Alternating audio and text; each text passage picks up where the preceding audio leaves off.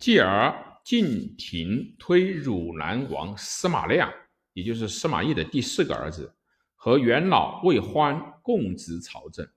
贾后仍不得专权。这年六月，贾后又叫惠帝下手诏给司马玮，令其率领北军杀司马亮、魏欢。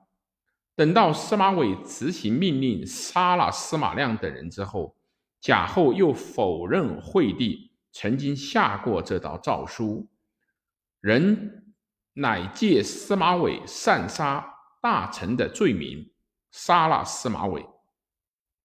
这样，国家大权就完全落在了贾后的手中。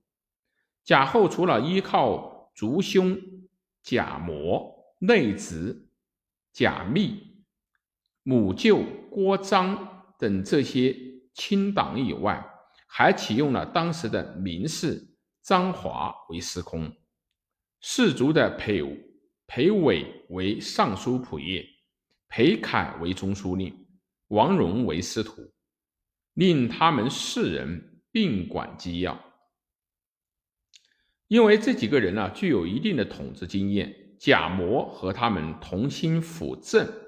所以，从公元二九一年到二九九年这七八年间，虽暗主在上，而朝野安静，还能够维持一个相对稳定的局面。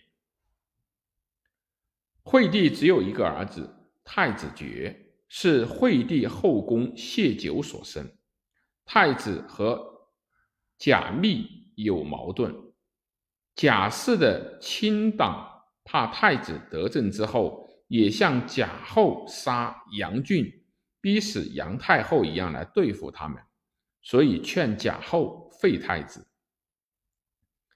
更立持顺者以治防卫。贾后于是就诬陷太子鬼、太子觉要杀害惠帝和他自己，废太子为庶人。接着又把太子杀害了。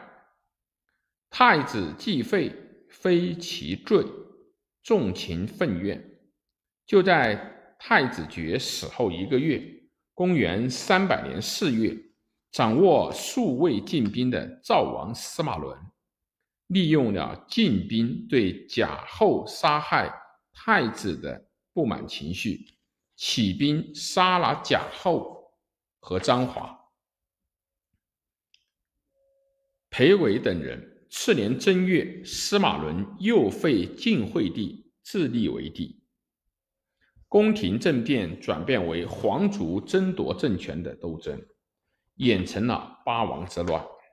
所谓的八王，是指汝南王司马亮、楚王司马玮、赵王司马伦、齐王司马炯。长沙王司马懿、成都王司马颖、河间王王宇、东海王司马越，一共八个王而已。